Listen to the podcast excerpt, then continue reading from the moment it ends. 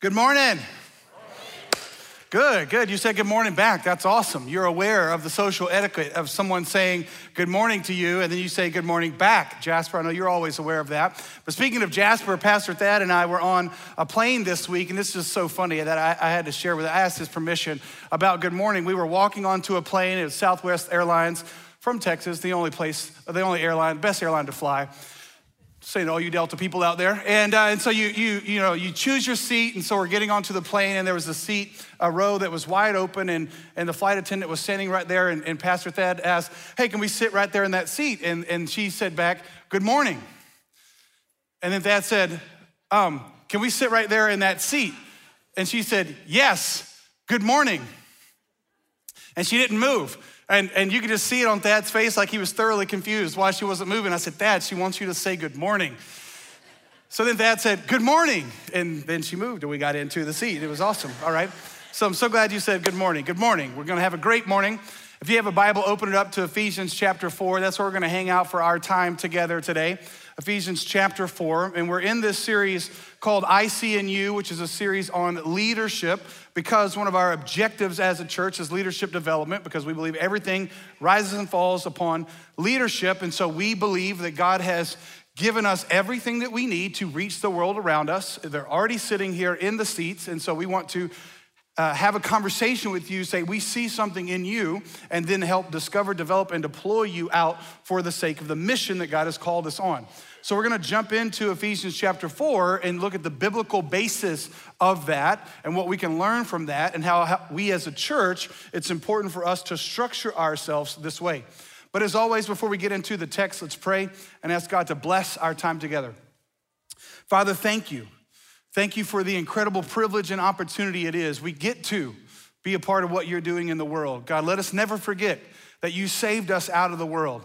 Not because we were worth saving, not because you owed us something, simply because you loved us and you saved us by grace.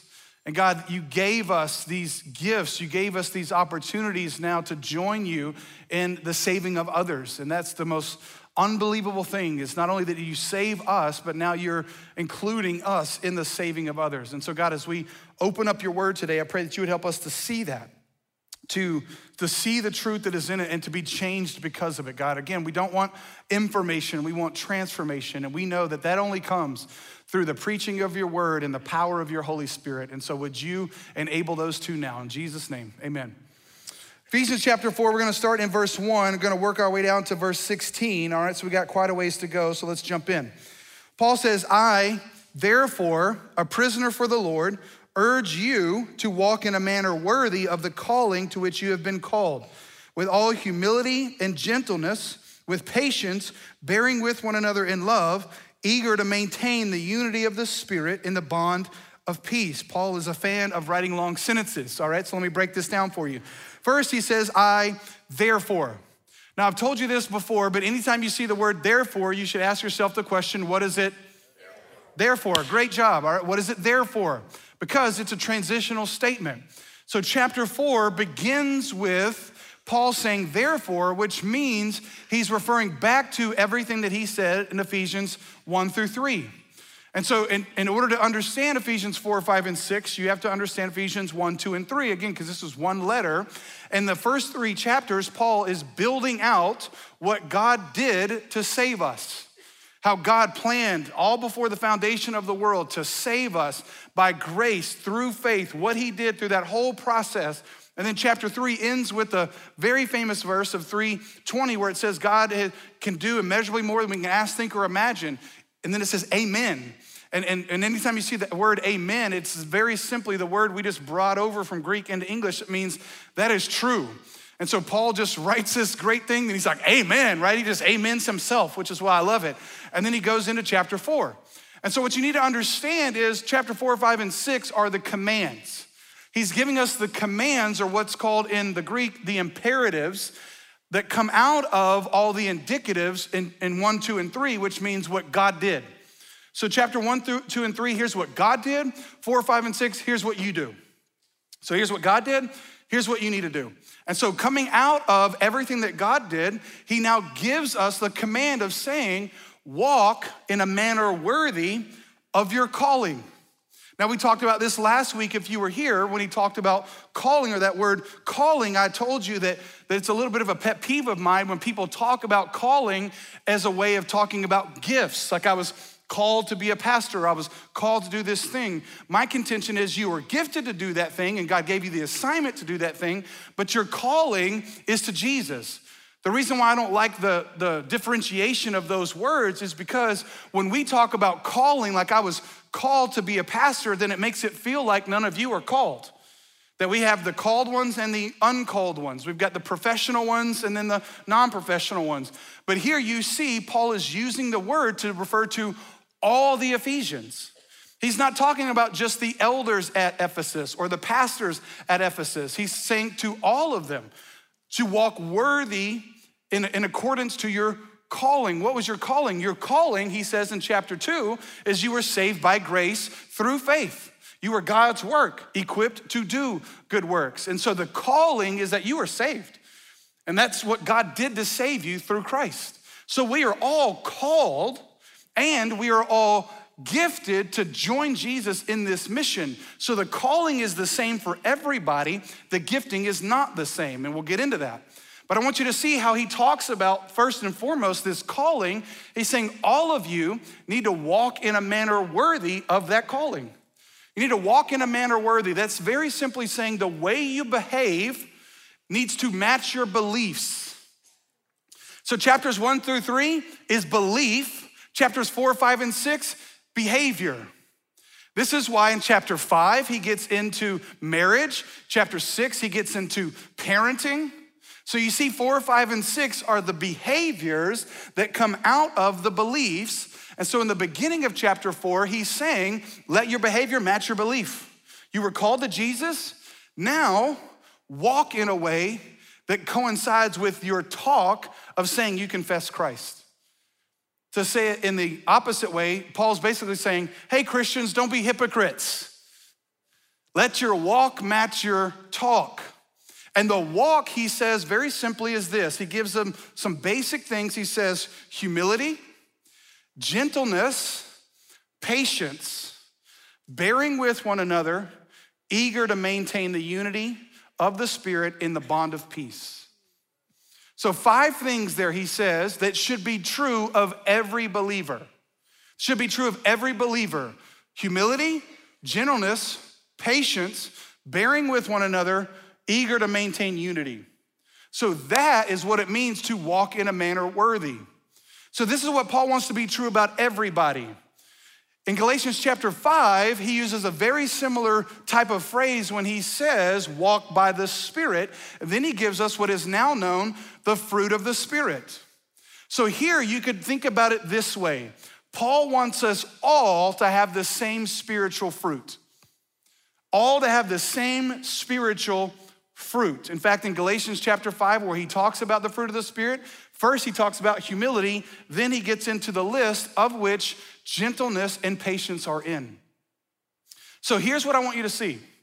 We here at Revolution call this the 80%. So you, you got 100%. 80% of what we want every team member, every team leader, every group leader, every coach, anybody and everybody who serves here at Revolution Church, we want 80% of it to be the same.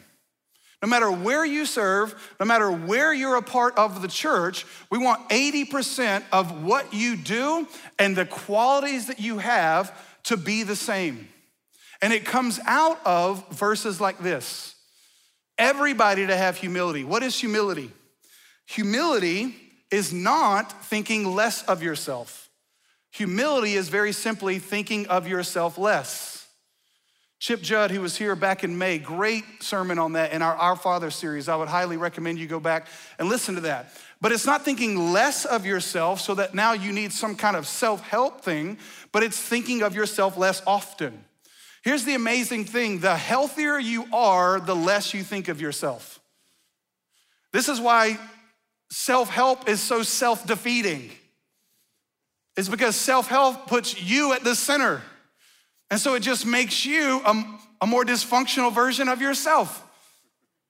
Self help is not the answer, others' help is the answer.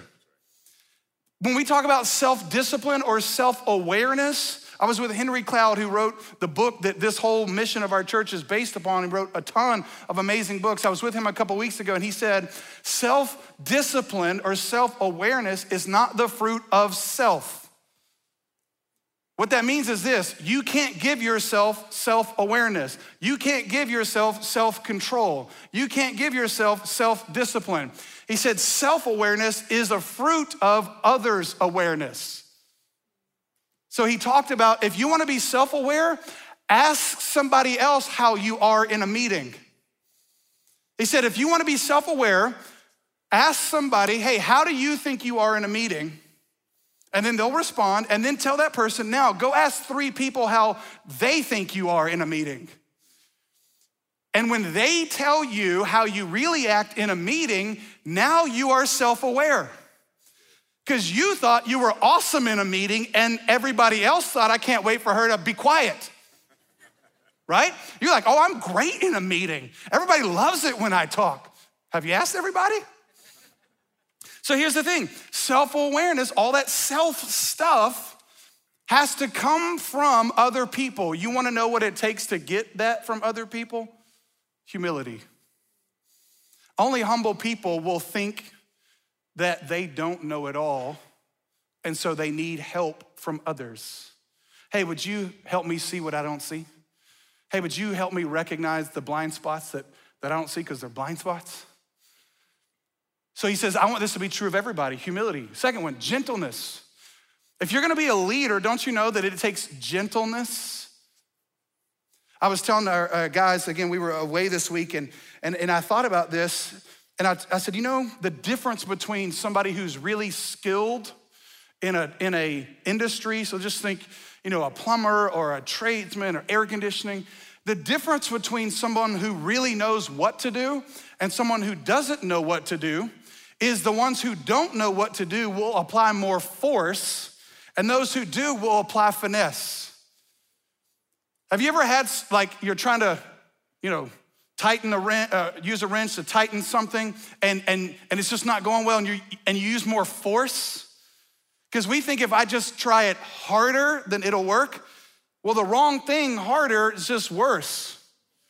So the difference, the reason why mechanics get paid a lot of money is because they know when to not use force.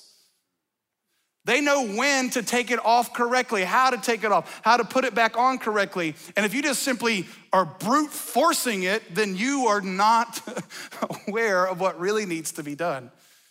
The difference between force and finesse. And so think about it like this when it comes to leadership, if you just plow over people, you're applying force, which means you don't really understand that much about leadership. So Paul says, gentleness. Gentleness. See, gentleness is an awareness that other people aren't where they need to be, but me just getting mad at them is not gonna help them get there. Gentleness is the understanding as a father, if I just rip into my children about what they did wrong, I'm not helping them know what to do right. Gentleness is the difference between finesse and force. That is a huge leadership principle. Gentleness is the understanding that if I just put pressure on this person, I might break them. But if I use finesse on this person, I might help them break through. You see the difference? I only got like two amens. Come on now. Third, patience. Don't you know it takes some patience to lead some people to a place they may not even want to go? It takes patience. Patience is very simply one of those things that if you go after it directly, you'll never get it. If you leave today thinking, I'm gonna be more patient, guess what? God's gonna put you in a situation, show you that you got none. Patience, Galatians chapter 5, is a fruit of the Spirit. It is not a fruit of self.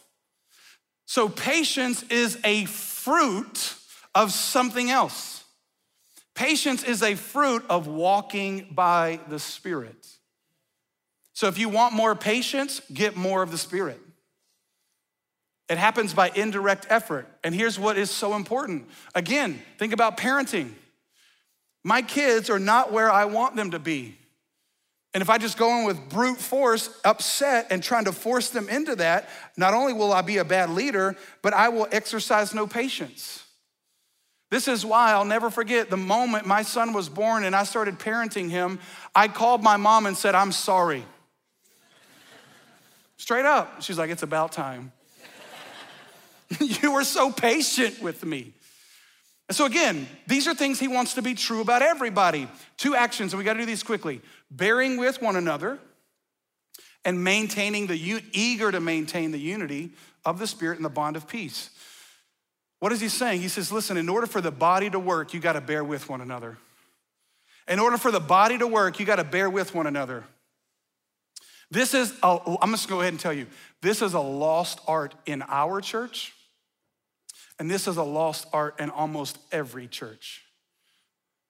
The reason why people get bitter and leave churches is because they simply can't bear with. I want you to understand something. You're gonna hurt people in this church, and other people are gonna hurt you. But when they hurt you, or when you hurt them, if you can't forgive, get past it, and start building up the other person again, if you can't bear with, you'll never get to build up. Let me say that again. If you can't bear with, you'll never get to build up. And here's what I want you to see. If I took that mentality of, I am in this relationship until you hurt me, I would have gotten divorced two weeks into my marriage. I wouldn't have a single friend on the planet. But that is how most people approach church. I am in this until you hurt me. This is why my pastor used to tell me all the time. He said, Jason, you don't know if people are really with you until you hurt them and they stay. When you hurt them and they stay, build with them. Again, think about this in marriage. And I've got a great marriage, 17 years. Well, in January, we'll have been in this thing. 17 years, yeah, amazing. You're like, you're way too young and good looking to have, I know, I know, it's amazing, right? But here's the point you know how much she's had to bear with me? Yeah, she's sitting right here. She's just saying amen. But you know how much I've had to bear with her? But think about it. If I would have not bared with her and she would have not bared with me, not only would we not have stayed in 17 years, but we wouldn't have had a near as deep of a relationship either. So in the church today, we got to learn how to bear with each other. Because the person next to you is going to hurt you. And guess what? You're gonna hurt them. This is what's so amazing about the church today. We just talk about other people like they've done all the things wrong, and we completely fail to forget that we are not good to begin with ourselves. And so, what is he saying? We all got to learn how to bear with one another. And he says, eager to maintain. That word there, eagerly, eager means an intense desire to maintain the unity of the Spirit in the bond of peace. What does that mean? Ephesians chapter 4 is built upon the foundation of Ephesians chapter 2. And Ephesians chapter 2 says, By grace you've been saved through faith, and that is of a gift of God as well, so that no one can boast. You are his workmanship created in Christ to do good works. Then, right below that, he starts talking about how you were once a Gentile, hostile to those of faith. You were uncircumcised, but God brought you in to create a new humanity. Jesus is our peace, and he brought two hostile groups together. What is that? That is unity. Unity, listen, is not uniformity. Unity is not we're all white or we're all middle class. Unity is diversity. We're not all white. We're not all middle class. We're not all whatever background we come from, but we are all one in Christ. That is unity. So think about it like this only in the gospel can a black person and a white person be in the same family because they have the same father. Only in the gospel can a Georgia fan and a Florida fan be in the same family because they got the same father.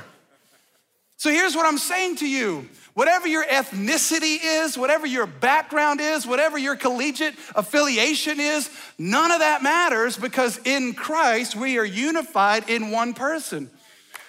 So when that happens, When that happens, the world takes notice and says, listen, you two groups don't normally go together. But why are you together? Because both of us were alienated from God. And in Christ, we've been brought together. Look, look, at what he says. Look at the next two verses. There is one body, one spirit, just as you were called into one hope that belongs to your call, one Lord, one faith, one baptism, one God and Father in all, who is over all and through all and in all. How many? One. You know how many times he says one? I counted it seven. Seven times one is seven, right? Seven is the biblical number for perfection. One body, one spirit, one Lord, one baptism, one God, one. And Paul's saying this if you're walking in Him, you're gonna be all about the one. You're gonna be all about one and bringing everybody under one. You're gonna be eager to maintain that. You didn't attain it, Jesus attained it, we maintain it. He attained it, we maintain it. And how do we maintain it? By bearing with one another. By realizing, listen, there's only one body. There's only one heaven. There's not a section of heaven that all the people you don't like are gonna live in. Because guess what? If there was, you would be in their section of all the people that they don't like. We forget that. There is way more that unites us together to Christ than there are differences. And anybody who aspires to be like Jesus will be eager to maintain what Jesus attained. They will not let any other affiliation outpace that. They will not be about any one country over the church. They will not be about any one race over the church. They will not be about any one agenda over the church. That is the calling that we've been called into. That's the 80% that Jesus wants for all his people. Now look at verse 7. But Grace was given to each one of us according to the measure of Christ's gift. Therefore, it says, when he ascended on high, he led a host of captives and he gave gifts to men. In saying he ascended, what does it mean? But that he had also descended into the lower regions, comma, the earth. Some translations put the lower regions of the earth, but there is no of there in the Greek. It's the lower regions, which is the earth. So it says he descended from heaven to earth. This is not the verse to use that he ascended all the way into hell. The cross was hell. So he ascended to earth. Verse 10 He who descended is the one who also ascended far above all the heavens that he might fill all things. So check this. He says the first six verses are what's he want, what he wants to be true of all of us. That's spiritual fruit. Chapter, verse 7, he says, But he gives gifts according to each one to the measure of Christ's gifts. So understand something. All of us have the same, the same fruit. All of us do not have the same gifts. Paul says this late, uh, uh, elsewhere in 1 Corinthians.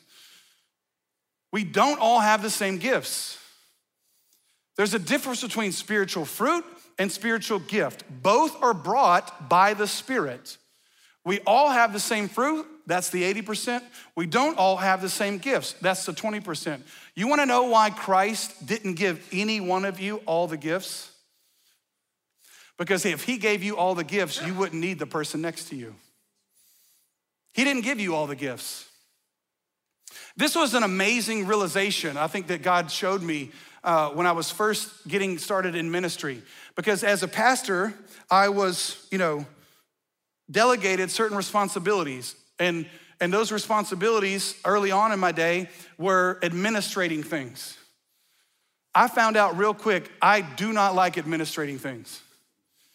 Hell for me would be planning events for all eternity. I don't like it. It, it is, it just wears me down. But you know what was so amazing to me? There's actually people on this planet that like doing things that I don't. And almost always, the things that I don't like doing, or the things that I do like doing, they don't like doing. You know what's amazing? I need them, and they need me. You wanna know why God didn't give you all the gifts? You may think, God, why didn't you gift me like that person? You wanna know why? Because if He gifted you with all those gifts, then you wouldn't need that person. So He didn't give you all those gifts to make you bear with that person, to make you maintain unity with that person. Well, I don't like that person. Guess what? They probably don't like you. But in Christ, you're one. Figure it out.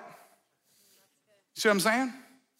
So here's the thing we don't all have the same gifts, but we do all have the responsibility to build up the church.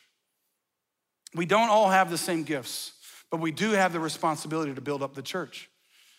And I love how he says he gave gifts to men that he might fill all the earth. Two things there. One, when he says he gave gifts to men, the Greek word there is anthropos. It's where we get our English word anthropology. And long before that was a retail store, it was a discipline which means the study of human beings. Simply anthropology, like psychology and sociology. Anthropology is the study of groups. And so when you look at this word, it's not referring to men and not women it's referring to mankind. So, one thing I want to point out here, I want to speak to over half of the people in our audience right now. Typically, a church is made up of 60% women and 40% men. Women, I want you to hear me say something. God has gifted you too.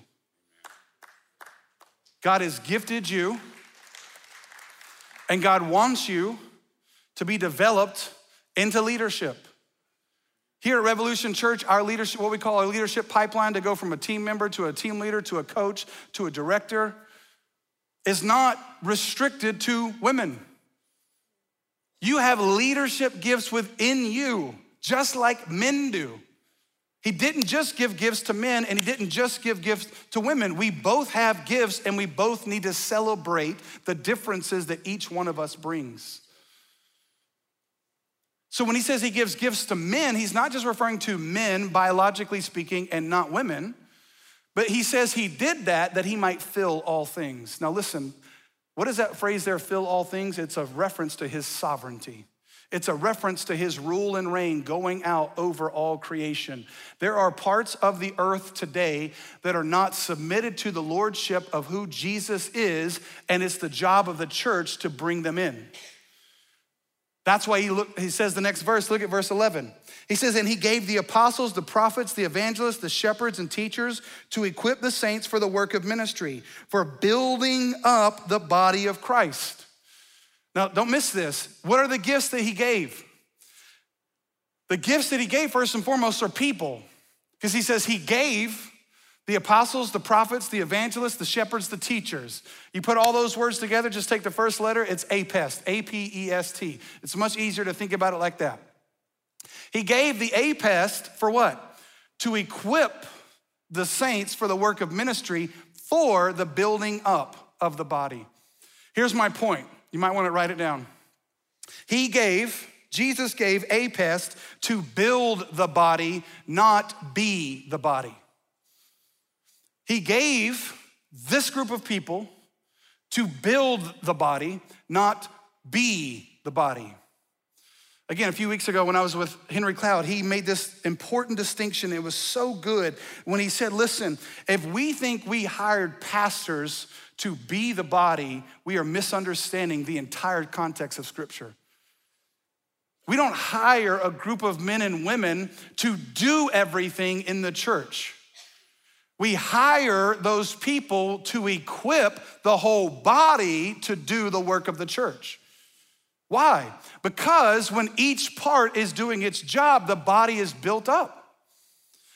So, as pastors and staff members, we were not hired to do all the ministry. We were hired to equip you to do all the ministry. That is an important distinction, but one of the reasons why I think the church has not expanded to the ends of the earth like we could have far sooner is because we have delegated the work of ministry to a select few. And we have said they are called, and the rest of us are just here to benefit off of them. My friends, each and every one of you, God has gifted you, and He wants you to join Jesus in the work of ministry. You are here to help build the body, which makes it very clear that no one got the gift of tearing it down. You wanna know that criticism is not in the lists of spiritual gifts anywhere? God didn't give you that gift. God didn't give you the gift of writing a blog and criticizing everybody else. I just see everything that's wrong. Well, go fix it. Go build. Listen, there are no self appointed Pharisees. Well, there are, but they're just not of Jesus. Jesus had the hardest time with religious leaders who wanted to follow a bunch of rules but had no heart for lost people. The hardest time. And after pastoring a church now for over 20 years, I feel like I'm starting to understand that the hardest thing, again, I said this last week, is not dealing with all the lost people out there, but it's all the leaders in here who think that it's their job to just point out everything that's wrong. That is not a spiritual gift. Let me say it to you like this Jesus didn't give you that, another spirit did. That ain't from the Holy Spirit. Now you say, well, there was something wrong. Okay, didn't you go have a, per, a, a talk with that person that did something wrong? Or did you just blast them on Facebook? You wanna know why Satan is so hell bent on destroying the unity that Jesus attained because he knows the power of the church that is unified around what Jesus is doing. He knows the power of a group of people that can bear with one another. He knows the power of a group of people that can say, You hurt my feelings, but I forgive you. He knows the power of that. He can't destroy the church, but he sure can distract it. He can't divide the church from Jesus, but he sure can divide it from each other. And so, what I'm saying to you is this the whole point of why we must develop leaders is because we want to build up the church. We want to be builders. And that's far harder. You know, it takes months to build a building. How many days does it take to tear it down? A couple? And so this is hard work. But why is it so important? Look at the next few verses. Verse 13. Until we all attain the unity of the faith and of the knowledge of the Son of God, to mature manhood, to the measure of the stature of the fullness of Christ. I told you Paul likes writing long sentences. He's still got commas. So that we may no longer be children, comma, tossed to and fro by the waves and carried about by every wind of doctrine, comma, by human cunning, comma, by craftiness and deceitful schemes. That was all one sentence. But here's what he's saying why? Why did God give APES to equip the saints for the work of ministry? Why? Because if each person is not doing their part, the church is blown about by every wave of deceitfulness, of doctrine gone wrong. Satan is subtle, Satan is scheming. And you see it in the church. Very subtly, the church here in America at least, and also definitely in Europe, has started to slowly veer off course from the doctrine delivered to us by the apostles. It happens slowly, it happens deceitfully. But why is it so important that we develop leaders? Because we can't stop the waves, but we can learn how to surf. That was a great line, and I didn't come up with it. This last week, again, we were, the pastors were away working on this objective of leadership development. We walked by the office at a church that we were at, and that was the sign on their wall. We can't stop the waves, but we can learn how to surf. My friends, you and I cannot stop the waves of culture. And Christians keep getting in these culture wars, and that's like going out into the ocean, stretching out your arms and saying, Stop! And then you just get pummeled. You can't stop the waves. You can't stop the waves of culture redefining biblical definitions. You can't stop that, but you can learn how to surf them. You can learn how to ride into those circumstances and share Christ with those people who are his sheep but are still lost. We cannot stop the wave of culture, but we can learn how to be wise and live in it and direct people to Jesus. I love that he says that, that this only happens when the body is built up and each person is doing its part. Look at verse 15 and 16, then we're done. Rather, speaking the truth in love, we are to grow up in every way into him who is the head, into Christ, from whom the whole body, joined and held together by every joint with which it is equipped. Listen to this when each part is working properly, makes the body grow so that it builds itself up in love. When a body is healthy, it builds itself. If a body, our human body, is always having to go outside of itself to get healthy, then it's not building itself up. But the body was designed to heal itself. So if the church is always going outside of itself, now doesn't mean that there's not times that we need professionals, we need doctors, we need things to supplement. But even supplements today, by definition, is intended to be a supplement, not a staple. Change your staple and you need less supplements. You with me when I say that? So, in the church, we need to change our staple. We need to change our diet. We need to change our habits. And what are the habits we need to change in the church? We need to get a lot of people out of the chairs and into the game. A lot of people who are just consuming the food that is being delivered every week and getting out and actually burning it off. Are you with me? This actually coming together as the church and receive the meat and the milk of the Word of God, but then uses that as nourishment to go right back out and apply it in their life to change the world. That is the body functioning healthy. But we have a lot of Christians that are simply just fat on the Word, but they're not fit. They're not out there helping other people be nourished by what they received. When that happens, my friends, watch out. The body will heal itself, but only when each part is working properly. Some translation says when each person does their part. Listen to me. If you are in Christ, you have a gift. And God wants you to use that gift to build up this body, to build it up. But understand if you don't use that gift to build up this body, then our body remains sick. Our body is not as healthy as it could have been if you're not doing your part. And you say, My part's not that significant. I'm the appendix. You know what? I don't, we don't really know what you do, but you're in there.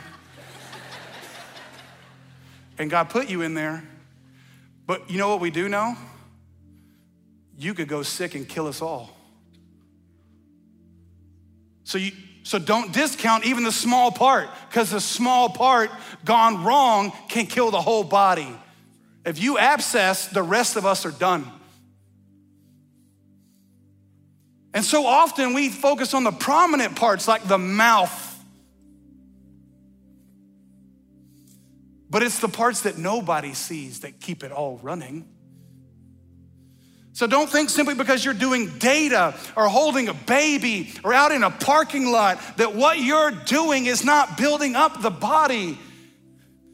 Your gift is not my gift. My gift is not your gift. You need me just as much as I need you. If you're not doing your part, I don't grow. Here's the fundamental principle we can't be built up until you grow up. We can't be built up until I grow up and get over myself and start realizing that God gifted me and God gifted you to build up others. You know what's amazing? the more you do that, the more joy you'll have. Let's pray. Father, again, thank you. Thank you for your word because it is true. And the reason why we know it's true is because Jesus came back from the dead and he's alive right now, sitting at your right hand, validating everything that he said and everything that everybody said about him. And so, God, I thank you for this local church and what you have done in this body. But, God, we just take that as a sign of what you want to do with this body. And yes, we have people that are a part of the body right now that are not functioning properly. They're not connected in relationships, they're not obeying, they're not serving. And if they don't do that, then all of us suffer. But God, we also know there are people listening right now that aren't a part of the body yet. They don't have a relationship with the head, which is Jesus. They have not been saved by grace through faith. And so, God, I pray right now you'd save them. No one looking around or talking. Very simply, is this moment of there is a God and He does love you. And He sent Christ to get you back into relationship with Him. And today you can be saved by grace through faith. And even that faith is not a, is not a, a, a fruit of you, it's a gift. And so, in just a second, I'm gonna lead you in a prayer. And if you wanna trust Jesus in faith, be saved by grace, we believe that God opens your eyes and you respond in faith. So, if that's you, right there where you are, I'm gonna ask you to pray with me, not out loud. If you wanna trust Jesus, it goes like this Say, Father, Thank you for loving me. You sent your son in my place for my sin. I ask you to save me, forgive me. I give you my life. Now, those who just prayed that with me, again, nobody looking around, would you just simply lift your hand up so we can see that? Thank you. We got men and women, on our prayer team, going to walk around, put a gift in your hand. When they do, you can put it down. But then the rest of us, if you are in Christ, you're a part of a body. It is not possible to be in Christ and not a part of his body. A hand walking around by itself is weird. So if you're in Christ, you're a part of this body. And if you're a part of this body, then you got a job to do. God is equipping you for the work of ministry. And if you don't do it, the rest of us will suffer. We will not be built up, and we will not be able to heal ourselves. Because Christ works through the hands and feet of his body. So I don't know what that means for you. I do know we got to join a team class very next service. We do it every weekend. 945, 1115. You can sign up, you can serve. And Jasper, you can go right out and sign up and serve. Because our goal is to equip you to do the work of the ministry so that the body can be built up. Father, we ask that you would do it, and we ask it in Jesus' name. Amen.